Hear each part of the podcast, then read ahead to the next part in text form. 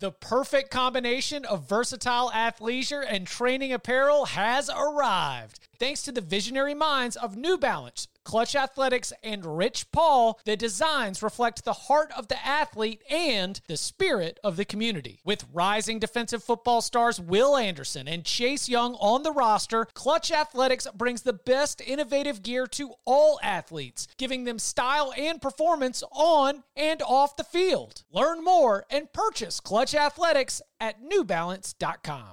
Robert Half research indicates nine out of ten hiring managers are having difficulty hiring. If you have open roles, chances are you're feeling this too. That's why you need Robert Half. Our specialized recruiting professionals engage with our proprietary A I to connect businesses of all sizes with highly skilled talent in finance and accounting, technology, marketing and creative, legal, and administrative and customer support. At Robert Half, we know talent. Visit robert half dot com today. Welcome back to the Cover three Podcast with your hosts, Chip Patterson, Tom Fernelli, Danny Cannell, and Bud Elliott. It's your call for the best college football coverage, from National Signing Day to the National Championship and everything in between. C B S Sports presents the Cover three Podcast. Hey y'all, I'm Bud Elliott, and this is my college football summer school series on Cover three. I bring on the team experts from the twenty-four seven sports staff and ask them the questions I care about. No fluff. Which players will be toughest to replace? What position groups are sneakily better or worse than I realize? We get you the scoop on each team in twenty minutes or less. Let's go. Hey guys, Bud Elliott here. Welcome back again to Cover three. This is my summer school series. Kind of got the flu game thing going this week, hoping to be like Jordan. And today, I am bringing on my buddy, David Woods, from Bruin Report Online. David, welcome back to the show, man. Thanks for having me on, Bud. It's a great time being on here. I'll always enjoy the conversation. You guys are just, I mean, like you, you lap the field when it comes to U C L A coverage and, and have great knowledge of the Pac twelve and the whole league. So I, I always learn an awful lot. U C L A last year, nine and four, played like a legitimate top twenty-five team in all the power ratings, which, you know, is is one of the one of the better seasons that they've had in the last decade. Chip Kelly seems to have things going in the right direction there. Obviously, they leave next year for the Pac or for, for the Big Ten, excuse me. Uh, but we're going to talk about this year's team a little bit. I'll start with the offensive side of the football. I mean, this was a really underrated offense nationally, I, I thought, last year. I know my friend Bill Connolly had them third in the country, which is, I had them slightly worse than that, but still a, a top ten unit. And a lot of it was Dorian Thompson Robinson kind of finally putting it all together. I, that had to be fun to see, because I know last year you thought it was possible when, when we talked preseason. Now, now he's gone. What What's the state of this quarterback room?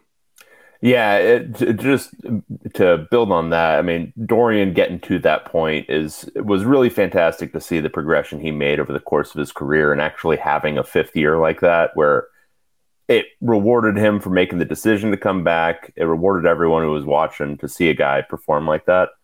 Uh, now, heading into this year, um, it was really fun in spring watching all of these different quarterbacks compete. Uh, the main contenders, I think it's it's crystallizing a little bit about e- around Ethan Garbers, who's the returning backup from last year. Uh, he was originally a transfer from Washington. He's been in the program a few years now. Uh, he looked really good, very consistent. Um, you know, he doesn't have a cannon arm. Uh, he's not a super athlete, but just down to down, the consistency with his decision-making, accuracy was all there. Uh, five-star freshman Dante Moore was probably the next closest contender, and he had moments that just opened your eyes. Um, and it's not, he's again, not a guy with a cannon arm, but he does things from a feel perspective that you just do not see from a freshman. Uh, just adjusting his arm angle um, at like the last moment because he sees a, a defender coming. Um, and so, a, you know, a little swing pass, he'll have to throw it a little bit higher or whatever it is, but just decisions you don't see a guy making, because the speed of the game that freshmen are always talking about is really about, I have to make decisions a lot quicker. Uh, he's already there. Um, but for him, I think it's going to be adjusting uh, some of the things he does with his arm, because he doesn't have a cannon. Um, and so, intermediate throws, he's still throwing them like it's high school. Um, and with his arm, he's going to have to put more on it. I think he'll make that adjustment. I'm just not sure it'll be enough heading into fall camp for him to overtake Garbers. But those are probably the two main contenders at this point.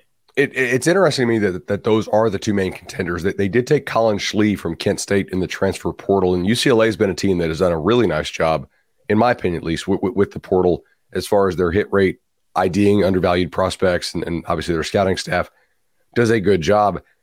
Like Schley, to me, was a hard evaluation because you're playing in essentially like they, they want to call it the veer and shoot now, obviously, because not all yeah. the guys that run it were on, you know, were on that Brow staff. So from that veer and shoot, it's, it's a hard eval, right? Like I think N F L teams had a real hard time with, with Hendon Hooker coming out of, of Tennessee. It, but I feel like there's at least some baseline level of talent there, right? That, yeah. that he has. So if if he's not like seriously in the running, am I wrong to assume U C L A will have at least a decent level of quarterback play? Like if both these guys are ahead of Schley? The the takeaway I had from the spring was that no matter who it ends up being, there's going to be a baseline level of pretty good. Um, and if somebody makes a leap, it's going to be better than that. I would say for Schley, the the thing is with the eval there, the the tools are all there. Um, he throws a rocket. Uh, he's got the strongest arm on the team by far. Um, and he's probably right there with Justin Martin for best athlete in the group. Um, you know, the, he can really run. Uh, he's got some great straight line speed. Um, the issue for him was consistency and accuracy. Um, some of his throws just, it, you had no idea how it was going, where it was going based on what it was intended to do in that play.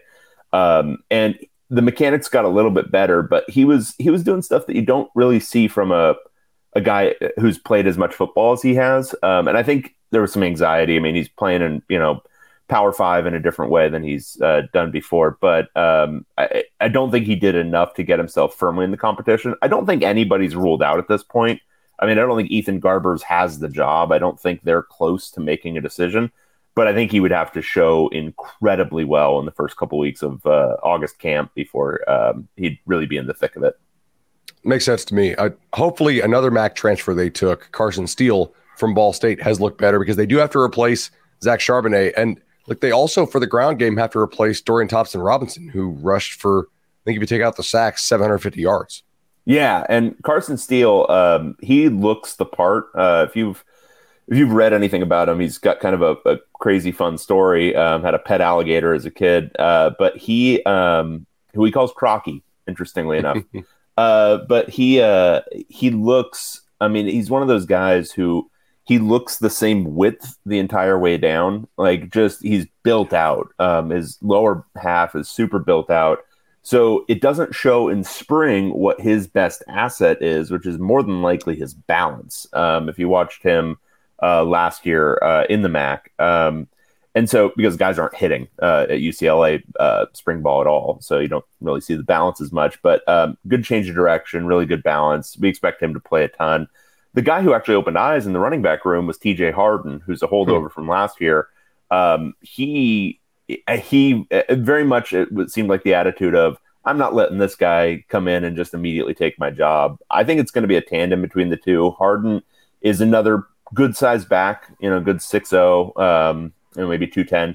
And he's got a really nice burst to him. Um, and he's added a little bit of uh, quickness and explosion um, in the offseason.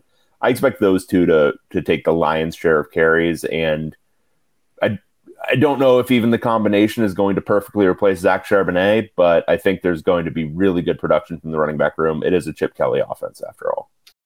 When you need mealtime inspiration, it's worth shopping Kroger, where you'll find over thirty thousand mouth-watering choices that excite your inner foodie. And no matter what tasty choice you make, you'll enjoy our everyday low prices, plus extra ways to save, like digital coupons worth over six hundred dollars each week. You can also save up to one dollar off per gallon at the pump with fuel points. More savings and more inspiring flavors make shopping Kroger worth it every time. Kroger, fresh for everyone. Fuel restrictions apply. I feel like at almost every position group, we're, we're like, hey, this is one of the best players U C L A's had at this position group in a while. And receiver yeah. is no different with with losing, you know, Jake Bobo. Does eighty-six targets feel low? I feel like for the U C for the big for the big U C L A games I watched, David, I I feel like this, like I know what a hundred target guy looks like, and I kind of, I guess because U C L A does run the ball an awful lot, yeah. but when they were throwing it in the big situations, it was kind of going to Jake Bobo, who was a, a very underrated receiver, I thought, nationally. He's gone. Kaz Allen's gone. Charbonnet caught a lot of balls. They They went to the portal. I know they were excited last year about some of the young guys they had maybe yeah. to develop for this year. How is this all shaken out so far? The receiver room is going to be, I mean, bold take, going to be the strongest um, unit on the team. Um, okay. With J. Michael Sturdivant coming in from Cal. Now, you've got to do like a Cal discount when uh, a guy comes in when you look at his numbers because it's Cal. Um, and Cal is, we love him, but yeah. they're terrible. Uh, Sturdivant, um, he caught, I think, sixty-five balls last year for Cal. Um, he's a stud. I mean, I've watched a lot of receivers come through U C L A. Um, he's the best I've seen from just a combination of skills, athleticism. I mean, it's twenty years. I mean, it's it's nuts. And U C L A hasn't, you know, I'll, I'll caveat that, that U C L A hasn't had a ton of great receiving in that time, but Sturdivant's a stud. Um, Kyle Ford coming in from U S C, you know, U S C, he was kind of buried on the depth chart, um, which was not really a fault to him as much as it was credit to all that talent in that room. Uh, he's going to be pretty good for U C L A. Um, I think he's going to be top three receiver. Um, then you have Cam Brown returning, who was starting to show out towards the end of last year. Um, you've got Braden Pegan, who was a freshman last year. Uh, he of that class of Jaden Marshall and, Bra- and Braden Pegan, um, he's the one who's really developing. Um, he's about six foot four, uh, can really run, um, and is starting to show signs of having that body control to make, you know, high pointing catches downfield. Um, the combination of all of that, I'm actually starting to think U C L A has been very tight end uh, dependent in the passing game uh, in the last few years.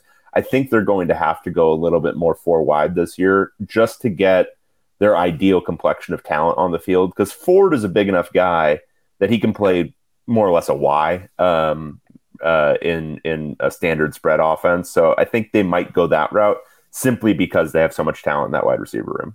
And if you have Ford on the field and, and the teams have to play you more dime, you, you, you like your your chances of Ford being able to block the the dime yeah. corner. Yeah, absolutely. For sure. He's, he's a physical dude.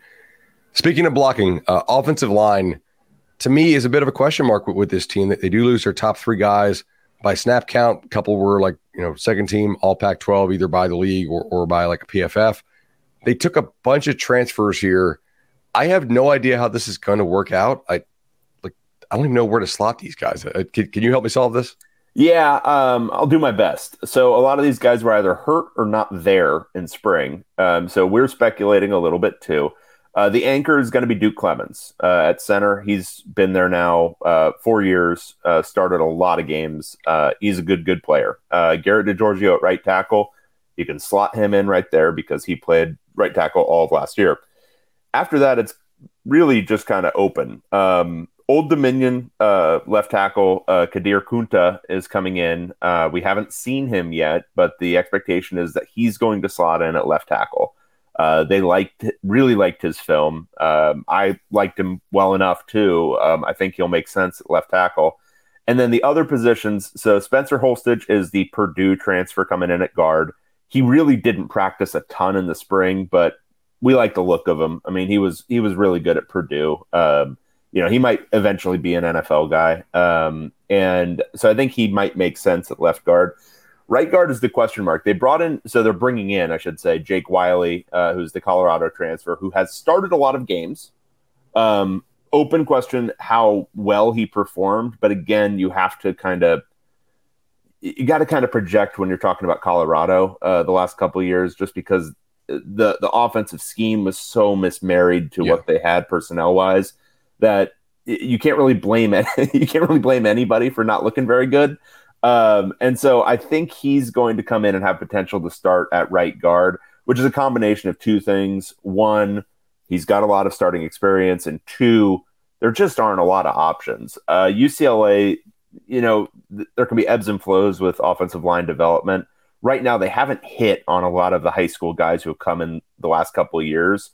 And so there's a lot of guys listed on our projected depth chart who really haven't shown the ability yet to contribute at this level. So I think Wiley's going to come in, more or less take that right guard spot as long as he looks like, you know, looks like he has a pulse, and I think he will. Um, so you'll see three transfers starting, more than likely, for U C L A. Holstage, Kadir Kunta, and Jake Wiley. Uh, I don't know if, if I, I assume your readers know, I, I was told by somebody I trust that Colorado actually did not want to lose Wiley. Well, that's good. Yeah, yeah. And that's like, and that's really good. Um, most of the guys that Colorado ran off, they definitely were cool with losing. There's about four or five that they did attempt to keep. So, and Wiley was in that bucket. So at least well, that's, that's that is rare company in the yeah. Deion Sanders era. Absolutely. I mean, this offense is probably not as good as last year, but it, I feel like if if they make up for some of the, the losses they have last year, maybe it's through explosive passing. Like that was the one area they did not hit a bunch of explosive pass plays. I mean, Chip schemes up stuff pretty well. Like it's hard for me to think, unless the offensive line just really collapses, that this thing just just completely goes to heck, right? Like it's got to be at least good. I would. Well, think. I think. It, yeah, I think I said this last year, but I think Chip Kelly can craft a running game out of you, me, and nine friends. Um, mm-hmm. So I don't. I'm not too worried about the run game. I'm not too worried about their ability to uh, connect when they have time in the passing game. Like I think the receiving core is good enough, and I, like I said, quarterback position, it'll be fine. I mean, it's not, it won't be Dorian Thompson Robinson last year, but it's going to be fine. It's that offensive line. Um, if it holds up, then I think they can. I mean, I think Chip Kelly's hit the point at U C L A where the offense is kind of self-replicating. Um, you know. Yeah. Oh, I know the pieces I need for the type of scheme I need. So we just need to get this, this, and this, and then uh, he can do his kind of wizardry. So I think if if the offensive line holds up credibly well, I think you're looking at a top fifteen-ish offense again, which um, it's not going to be last year. I mean, wh- whatever whatever numbers you're looking at, it was top ten, you know, more or less. Um, Bills had him at number three. Um, but I think it'll be top fifteen pretty comfortably. That makes a lot of sense. I, I always ask this. Is offensive line here the spot where the, the gap between the starters and the backups is the largest, in your opinion? Yeah. Okay. Yeah. We watched a lot of the backups this spring, and uh, not to go too into depth on any names, but yes. Yes, correct, Bud. Yeah, that's a, that's a good question to ask for previews, because if you're tracking stuff during the season, like, ooh, okay. They, they yeah, so here's what I'll tell you. I'll, I'll give you a little bit of detail. So um, at center, Benjamin Roy, he looks playable. So okay. If they lost Duke Clemens at some point, that's not, I mean, it, it would hurt, but it wouldn't be a deal breaker. Pretty much every other position, um, the drop-off on the offensive line, whenever you lose one guy, it's usually not a big deal at the college level. Uh, but if they have to play two of those guys at once, it's going to be rough. Gotcha. Defensively last year uh, was, again, not not very good. I mean, they were, what, eighty, eighty-ninth in Bills. I think some had them in the, in the nineties. It's kind of been like ninetieth or worse in, in most yeah power, like most of the stuff that adjusts for, for opponent for like four or five straight years. And yet I find myself thinking maybe this is the year the defense actually gets, takes a step forward. They do return a lot of, a lot of guys on the defensive interior, like names I know who, who put up decent numbers with, you know, Toya, Gary Smith, I think, I think is a good player, a couple other dudes as well. It, is this the year they can make a breakthrough? Yeah, so this is the this is the funny thing, because I agree with you on the returning guys, um, and I think the the issue for U C L A last year and maybe a couple years in past is that the um, uh, the whole was not as good as the sum of the parts. Like you had these pieces that were, in theory, you know, in theory, Darius Muasau was supposed to be, you know, he played really really well at the Hawaii level, so you would think steps up, he's going to be a pretty good player. Um, he had some struggles. Um, and then defensive line, you've got Jay Toia, you've got Gary Smith, um, Martin Andrews at the beginning of the year, and still they didn't get great production out of that position when those guys were pretty good players. Uh, looking at it right now, I think, you know, they've changed coordinator again. Uh, very sadly, Bill McGovern, who started last year as the defensive coordinator, he passed away just a couple weeks ago, um, which, you know, he was, he was, he, he coached the first six games of last year. Then they had to go to Clancy Pendergast, who was running it as a um, as a uh, analyst. Um, but this year they've started. They've got a defensive coordinator, Danton Lynn, who's uh, from uh, the Ravens, um, and he's a young guy. Um, the the kids really seem like they're responding to him, which is great. Um, but you, you don't really know from a scheme perspective what they're going to be able. Um, what they're going to be able to change, how how significantly they're going to be doing big changes, considering it's spring. Um, and for the most part, they're just doing basic install. I would say it's looking like it's going to be a four two five again, which that's no, I'm not dropping revelations here. That's sure. Pretty much everyone in college football these days.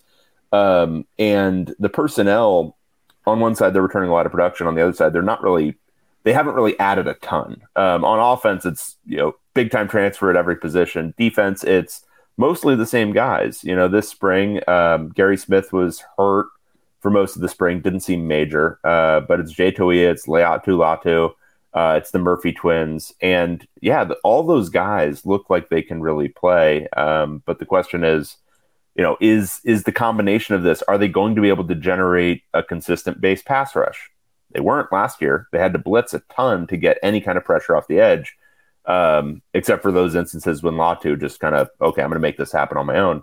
So that's probably my big question for the defense is, can you develop some kind of base pass rush so you're not just overbalancing and overcorrecting all the time and putting, you know, your linebackers and your secondary in really bad positions? Absolutely. I, I wanted to ask you about Oladejo, the, the, the Cal uh, backer they took. I know he yeah. had a great game for Cal, like against them. Uh, yes. like, that was that was like the rescheduled game, right? So, yes. you know, uh, is is he somebody who's slotted to start in your opinion, or, or play a lot? Yeah. So um, spring, I, I don't know how much of their um, first string and second string decisions were um, trying to keep guys from heading into the portal. Sure. Uh, They were very successful in that, though. They only had one guy go in the spring, which is pretty much a rarity these days in college football. Uh, Oladejo was pretty consistently with the second string. Um, he was with the first string a little bit when um, Shea Bryant-Strother was out for a couple weeks. Um, but I expect him to play a lot. Uh, he was, from a physical standpoint, um, he's one of those guys, you know, classic, like, first off the bus dude who just, mm-hmm. oh, okay. This this is a this is a, a specimen. Um, he he was so spring anecdote. Um, you know how you're at one of those like recruiting camps, and one of those like real eager guys is just constantly jumping the line and taking extra reps and doing that whole thing. Uh, oh, yeah. He was doing that in a college football practice.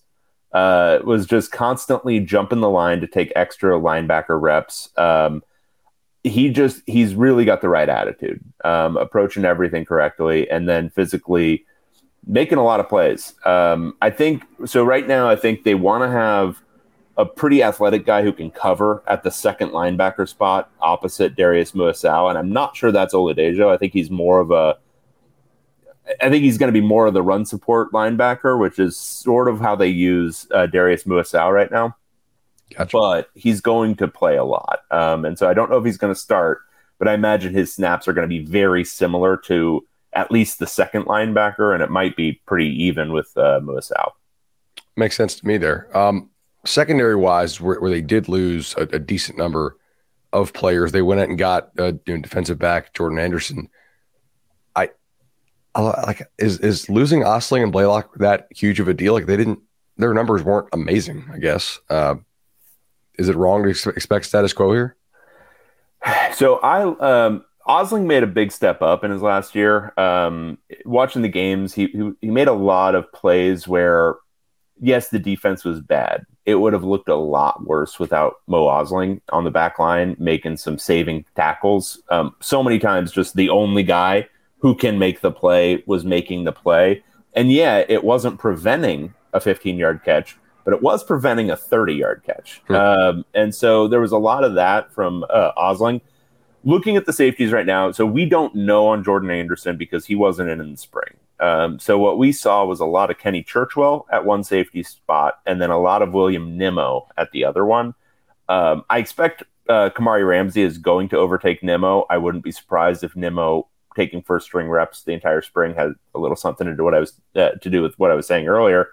Um, but it didn't, it, Kenny Churchwell played linebacker last year. Um, he was playing essentially kind of a nickel backer, I think is what a lot of guys call it. Um, but he was not playing deep safety, and that's what he's doing this spring. And he, he looked good. Uh, he looked, he looked fine, but I'd be worried about a little bit of drop off there, um, at safety. Uh, there's just, it's just a question mark what Jordan Anderson's going to bring to the table. We liked what we saw of him, um, Uh, again, another Maction guy, uh, but we'll see what he ends up bringing to the table.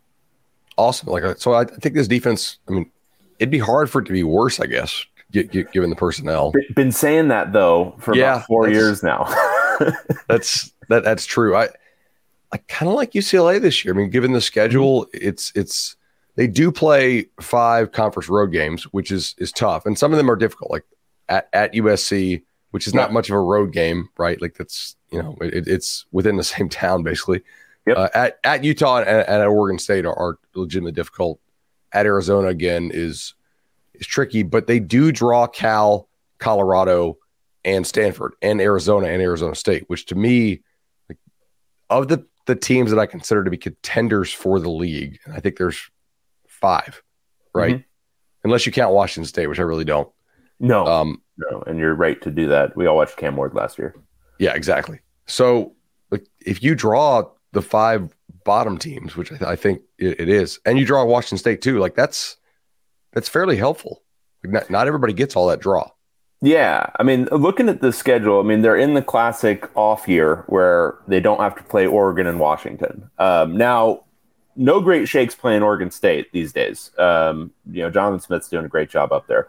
But, uh, yeah, I mean, it's it's set up really nicely for U C L A to, I mean, at, at minimum, kind of match the balance of the last two years. I mean, I think most lines are set at eight and a half right now. That's that's a... That's about right. Um, yeah. And I think there's there's easy ways to project upside. Um, you know, if the quarterback situation gets figured out and the offensive line performs more or less like the offensive line typically does under Chip Kelly, which is he finds a way via smoke and mirrors to make it work. Um, you know, basically as long as they don't get hit by a ton of injuries. Yeah, I mean, nine wins does not seem out of the question. Um, and kind of like last year where it took that uh, – truly, truly devastating and embarrassing loss to Arizona to knock them out of contention. I, I wouldn't be surprised if they are heavily, heavily in contention heading into November.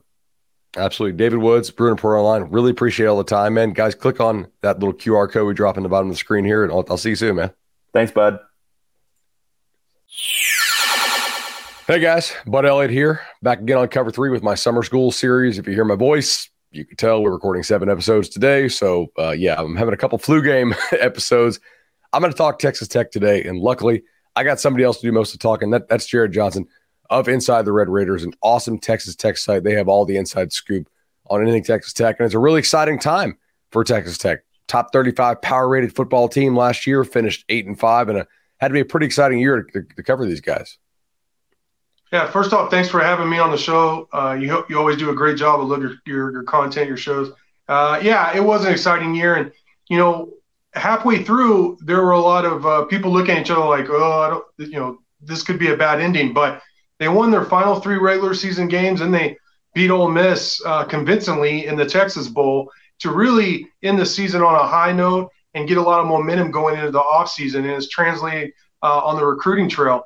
Uh, Tyler Shutt coming back from injury, uh, the second season in a row where he had a serious injury, him coming back and starting at quarterback, all four of those those victories was huge. He took some big hits. He took some late hits uh, that were called uh, in the Texas Bowl against Ole Miss, but got up and, uh, you know, ran for over one hundred yards in that game, uh, threw for a couple of scores, and uh, was M V P. So he comes back, uh, and, you know, that was – that end of the season showed that this is a different Texas Tech team, because that's that's the opposite of what had happened to a lot of the previous Texas Tech teams in the last decade, where they would fold towards the end of the year. I think for a number of reasons. One was their schedule. One was their uh, lack of depth. But they've started to build some real depth, which is what college football is all about, with all the attrition, you know, late in the season. Uh, and, you know, the, this team, the core players – have learned how to win when uh, games they need to, and make the big plays when they need to to win those games. So it was a lot. It was very exciting. Um, again, in the middle of the season, you know, there were some some nerves about how is this going to go? Are they going to make a bowl game? You know, um, and then, man, they they really came on strong and showed a lot of grit and determination and finished out the season um, in terrific fashion. They they had a bit of a tricky schedule uh, to be sure at times last year. And then they, they did play three quarterbacks. Uh, so Tyler uh, got hurt a decent bit. I know they, they liked Baron Morton too. Uh, should we presume that, that, that, that Tyler is going to be the starter here in Lubbock? Tyler Shuck is going to be the starter, but Baron Morton, I mean, especially in spring, he's put on good weight, former Elite eleven quarterback or finalist uh, quarterback.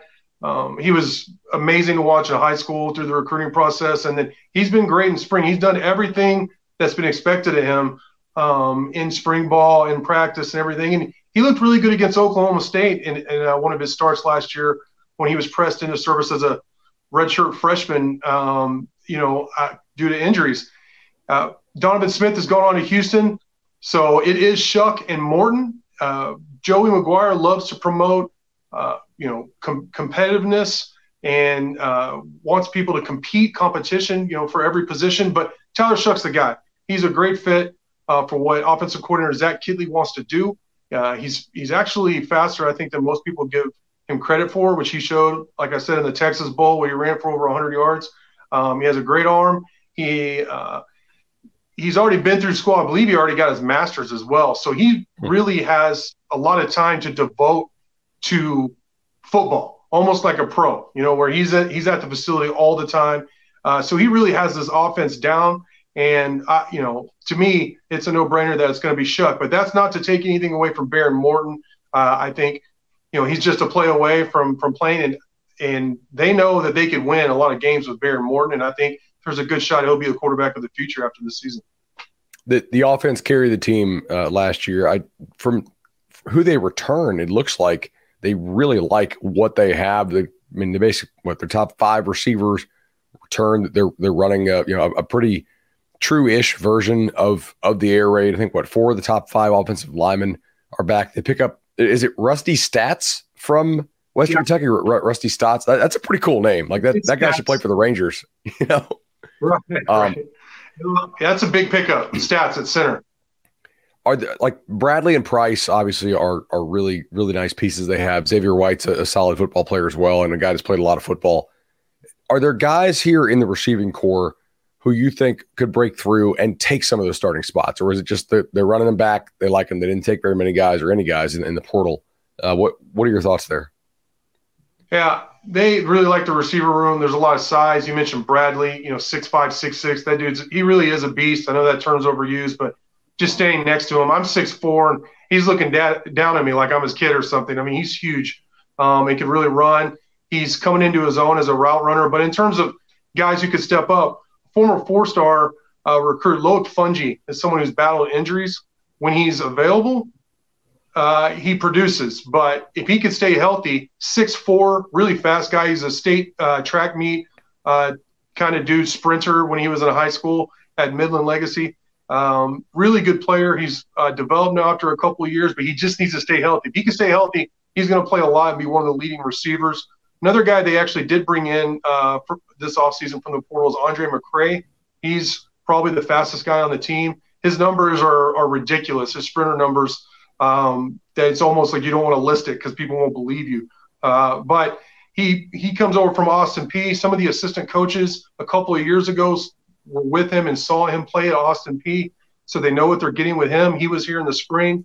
Um, he didn't have a monster spring, but, you know, uh, it's it's one of those we'll see if he actually produces once the season uh, begins, because he has the speed to actually stretch the defense, and that's really what they wanted to do, wanted to add to the receiver room. They had the size. They have, a like you said, uh, but a lot, you know, a lot of experience coming back. They needed somebody to stretch that defense. They think uh, Dre McCray is, is that guy. Can this offensive line be better? It's going to be better. You mentioned Stats. Uh, it's got to be better. That was the weakness last year, and that it was from spring, fall camp. That's something that uh, Coach McGuire and I talked about. At, it seemed like every week, almost every day, uh, and it got a little better towards the end of the year, but uh, – adding uh, Cody Spencer, who also was from Western uh, Kentucky, uh, but he was out last year uh, due to injury. He redshirted. He's going to be one of the guards. Uh, Dennis Wilburn, who started every game at center, is moving over to guard, which is his natural position. Uh, and then Stats, like you mentioned, is good, or like you mentioned before, is going to be the starting center. That's an improvement on the interior, and they think they're going to get a real push in the run game because of those three guys. The question uh, is that tackle. Monroe Mills, who transferred in from o- Oklahoma State last year, actually played well at right tackle, um, better than I thought he was going to. Uh, but Caleb Rogers at left tackle just struggled. I mean, I, yeah. There's no way to sugarcoat it. I mean, he got beat uh, at least once or twice a game. And, look, Power five football, left tackle, you're going to face some amazing athletes just every week, um, you know, including the Big twelve.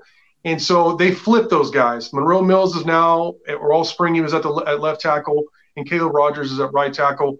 And we'll have to see. They face one of Tech's biggest strengths uh, next season, which I'm sure we'll talk about, is their defensive front, their edge rushers. And they got after those tackles a little bit in the spring, especially in the spring game. Uh, so we'll have to see how those tackles hold up. But I think overall, and McGuire said the same thing, the offensive line is going to be uh, much improved next year. And with, with with this offense, they really don't use a tight end on all plays, right? So, like, your both tackles are, are exposed quite often. So, it, definitely something, like, they got to get better there for sure. That makes a lot of sense. Defensively, they they struggled last year. I mean, most of the opponent-adjusted stuff, seventy-fifth, eighty-fifth, somewhere in that range, which, you know, is better than sometimes Texas Tech, like the defenses we grew up with at times, but also, you know, not as good as perhaps it could be. And and you said something there, Jarrett, that kind of intrigued me. You, you said you think the defensive front and the pass rush could be better, which they lost at, what, a top ten pick, I think, in, in Tyree Wilson? Seven, yeah. yeah, so, I mean, you, you lose Tyree Wilson. I like I'm, This is why we, I, I really enjoy doing summer school, because I learn a lot from you guys. I had this peg, this sort of defensive interior should be improved. A lot of big guys, a lot of depth. You know, what's what's the pass rush look like from the edge? And, and how uh, how are they going to make up for the loss of Wilson? Yeah, they have a guy named Miles Cole, six six, two eighty-five pounds, who's going to be stepping in there in that, which is very similar to what Tyree Wilson was uh, or is. Um, you can't replace Tyree Wilson. The guy was, I mean, a special player. But they did bring in a, a, a guy they're really high on. They think they're going to ha- – you think he's going to have a possibly an all Big twelve caliber season, in Steve Linton out of Syracuse. From Cuse. Yeah, um, I'm an A C C guy. Yeah. Dude, he can play. He's good. Yeah, he's yeah. he looked really good this spring. And uh, Tim DeRuiter, the Tech's defensive coordinator, really he specializes in producing quality edge rushers. Um, Thibodeau at Oregon a couple years ago, and then Tyree Wilson last year. I mean, the, he has a proven track, track record with that. And those two guys, Miles Cole and Steve Linton, are going to be a terror for opposing offenses uh, off the edges, off opposite edges. Um, Linton is more of a As you like, you, you said, you're familiar with him. He's more of like a greyhound kind, uh, mm-hmm. kind of dude. You know, smaller but very athletic. Guys I really trust who don't uh, embellish within the program told me they think he's the best pure pass rusher they've seen in the, in their career, um, and they think he's going to have a, like a double-digit sack kind of season. Miles Cole is very stout against the run, but has shown a great ability uh, as a pass rusher and has improved. Uh, in his time at Texas Tech, this is his second year after transferring in the previous offseason. Big dude. He looked he looked great. And then on the inside, they have their their two stalwarts, Tony Bradford and Jalen Hutchings. And Jalen Hutchings was just uh, here recently, Pro Football Focus uh, ranked him as a top ten returning interior uh, defensive lineman. And you, you mentioned the stats with Texas Tech's defense last year, and you're you're absolutely correct. The overall stats aren't great. But if you look a little deeper, and, you know, for us who watch every game and every snap and go to pr- practice and all that, Tech was sneaky good on defense when it mattered. And that was a big reason why they won those final four games. They were really good on third and fourth down, and they were really good once teams got in the red zone. Um, they they get really aggressive. They they start blitzing to protect, you know, points, keep points off the board. And, of course, opposing coaches know that, know that's coming from Tim DeRuiter. But he does such – and the team does such a good job of disguising blitzes that they don't know where it's coming from. So that's been a, a game changer for Texas Tech in terms of its defense. Overall, teams are going between the twenties, absolutely, marching up and down. It's the Big twelve. That's part of it. That's the way college football is now. But when it gets to the red zone, when it gets to those big money downs, third and fourth down, at least last year, Texas Tech was – unbelievably improved over the previous decade, uh, and they're and they're expecting to be at least as good on defense last year in those areas. Linebacker, uh, they do lose both Eldridge and Merriweather. What, what's the concern yeah. level? Those, those guys basically never came off the field, and were, were I mean, not not amazing players, but they clearly like like Tech had to trust them since they basically played nobody else at an inside backer. It seems. Yeah, they were their lead, two leading tacklers, and that was one of my major concerns going into spring. But um, there were a couple of guys who played – you're right. Those two guys played all, almost all the snaps. But in spot duty, there was a couple of guys who came in and played meaningful snaps in big games and actually produced better than I thought. Uh, Tyreek Matthews and uh, Jacob Rodriguez, who he actually is from Texas originally, uh, but started off his career at Virginia as a quarterback, transferred to Texas Tech, and has been playing linebacker. And uh, there are high expectations for him. That uh, he looked really well. Not he in spring out a lot of the spring, but he looked really good last season when given the opportunity. And the coaches just rave about him. And then they moved uh, a guy I really like, who I think is going to be Tech's leading tackler. They moved Josiah Pierre, who started opposite uh, outside linebacker from Tyree Wilson last year. He's a former player at Florida uh, who transferred in a couple years ago. He played um, inside linebacker at Florida and was in the two deep behind some future N F L players. Um, and then last year when Tyree went down, even though they played different uh, positions and Wilson missed the last three three games, Pierre really came on as an edge rusher. Uh, made some big plays, got a big sack against Kansas, which sealed the victory um, for a very, you know, much improved Kansas team. That was a big win for Texas Tech. Uh, he's moved inside. He's about six two, two fifty and can run. Very good player. Looked great in the spring. Just look, he looks the part. He's a kind of first off the bus kind of dude where you're like, whoa, you know, you, you don't want to mess with that dude. Um, so I, I'm expecting a, a big season from Josiah Pierre. Got to ask you about the secondary here. Like when when Tech's defense struggled, it was allowing the explosive play. They were one of the worst in the country at allowing big big play passes. They lose some guys in the secondary who were not like they weren't amazing. So I'm not really necessarily do I need to call those guys losses? I mean, they played a lot, so I assume Tech didn't have better guys than them at the time. Do, do they have better replacements for them now? Yeah, they had some guys who uh, were were injured. Like Tyler Owens is a dude who probably would have started a lot of the games at, at one of the safety positions, but he he was injured all the time. He'd play a game, make like an interception or come up with a big uh, pass breakup, and then he'd get injured and he'd be out for two or three weeks. And that just kind of kept on happening. He's a former four-star guy that was originally at Texas who transferred in. He's expected to start next to uh, Dadrian Taylor-Demerson, who I think he could be uh, another all Big twelve type player. Um, very good. He's one of, uh, in terms of overall football player. He was an all state record setting running back in Oklahoma, won multiple state championships in multiple sports, came here, was turned into a safety and has slowly developed and uh, had a really good career. Uh, they need him to be that center fielder, that leader, that guy who can really coordinate things in the secondary. But I really like their corners. They ask a lot. I mentioned a lot of the blitzing and everything, uh, a lot of the blitzing Texas Tech does. And they they really ask their corners to man up one-on-one in a lot of situations. And they have two tall, experienced guys who one was a uh, coach's uh, All-Big twelve second team performer in Malik Dunlap. He's six – depending on who you ask, he's six three or six four. I think he's listed as six three. Uh, he transferred in from North Carolina State a couple years ago. Had a really good season. I think he was either first or second in pass deflections uh, in the Big twelve last year. Um, but again, they did give up some big plays because they're asked to to do so much. Uh, Rashad Williams is opposite of him, another six three dude. They are remarkably similar in their style and their abilities. Um, not, you know, burners, but fast, uh, physical, and aggressive. So they it's very feature famine with them. They get a lot of pass breakups. But they also they will get victimized by you know some of these athletes in the Big twelve because of the aggressive way they call uh, their defense. Makes a lot of sense. They they have an interesting schedule here. Um, I I find right so six road games. They're playing at Wyoming.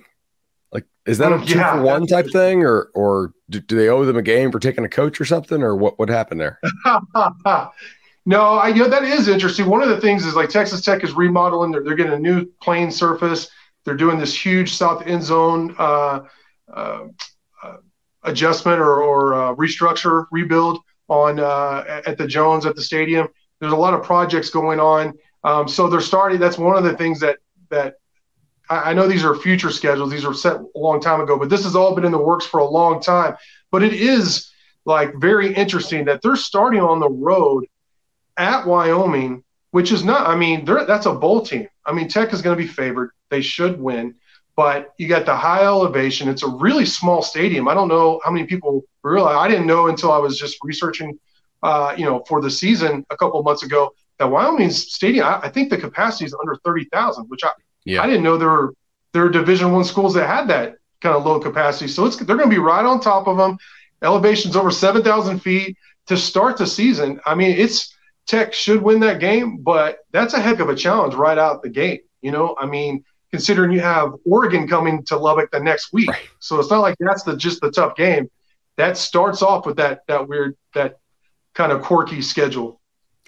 I feel like this is a schedule where it, if you're a top like fifteen power rated team, you have a really good shot of going like eight and four or better. If you're more in that like top thirty, top twenty-five range, then it's sort of somewhere in that like, you know, five and seven to nine and three range. Like there's a lot more games that become difficult. Like going to West Virginia, I think Tech will, will be favored, right? At Baylor, kind of a toss-up ish, you know, at B Y U, I think Texas a favorite, right? At Kansas, I, I, I have Tech favored. At Texas, I have Texas favored. But like how good you are, real. Like, I mean, duh, that's kind of a stupid thing for me to say on a show. Like how good you are is going to depend on how the schedule is. But due to the location of the games, right? Like a really good team doesn't struggle with this road schedule. A simply yeah. uh, just decently good team probably drops a road game or two, and, and that, that that'll kind of impact. Impact their season. I, I love the home schedule. I mean, you get you get T C U in, in Lubbock, you U C F in Lubbock, Kansas State in Lubbock, Houston in Lubbock. Like that's that's a really, if they can manage the early road schedule, having to play at Texas in the final week probably is is the game will that will decide um, you know if you go to the Big twelve, Big twelve title game or not.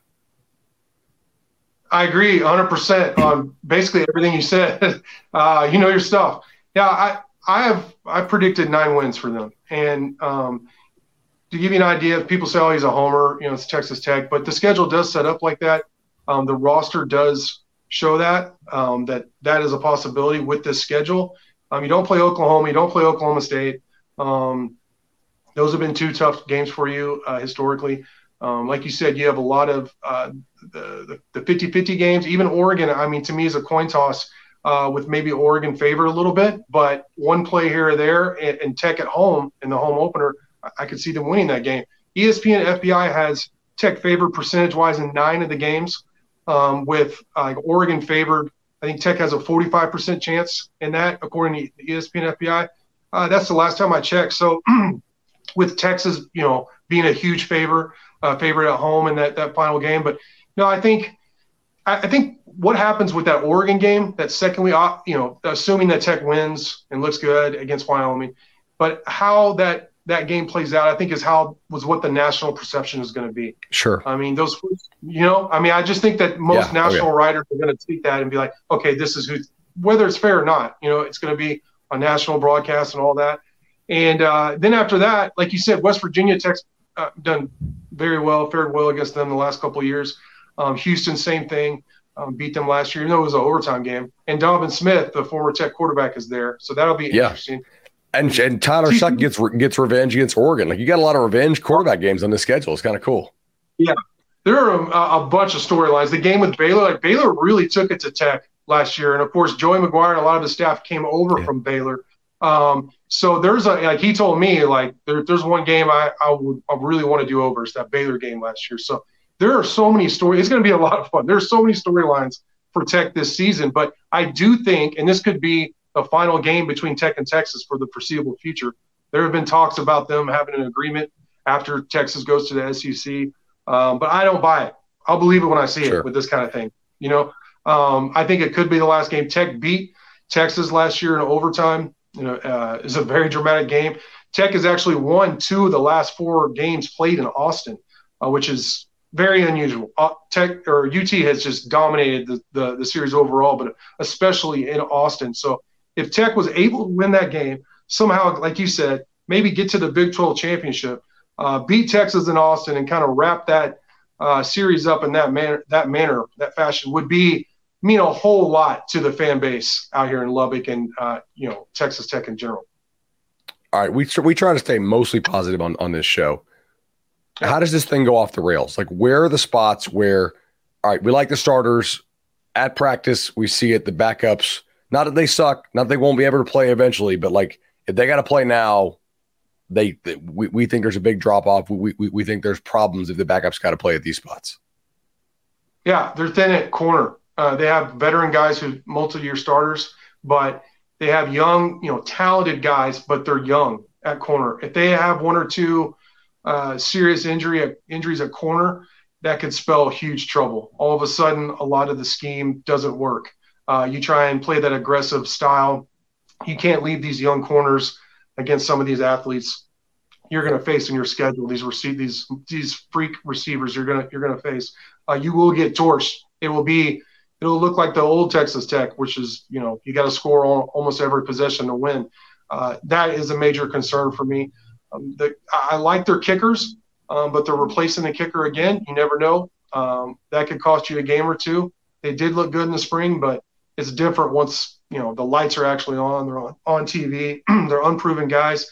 Um, the tackles. I got to go back to the tackles. Yeah. You know, uh, if they get Tyler Shuck injured, um, there's a reason why they played three quarterbacks last year, and it wasn't because these guys are soft. It was because they were taking a lot of big hits because the tackles and the offensive line struggled. I do expect the offensive line to be better overall, but it's concerning to me. I'll just I don't like to call out a single guy, but this is big boy football. It's concerning to me that Caleb Rogers is still considered a starter after the season he he had. So behind him are unproven guys that they feel shouldn't start ahead of, of him and, and Monroe Mills. So, you know, a couple of injuries on the offensive line, and it could get scary there too uh, for the quarterbacks and all. Jared Johnson, Inside the Red Raiders, man. Really appreciate the time. Hey, thanks for having me.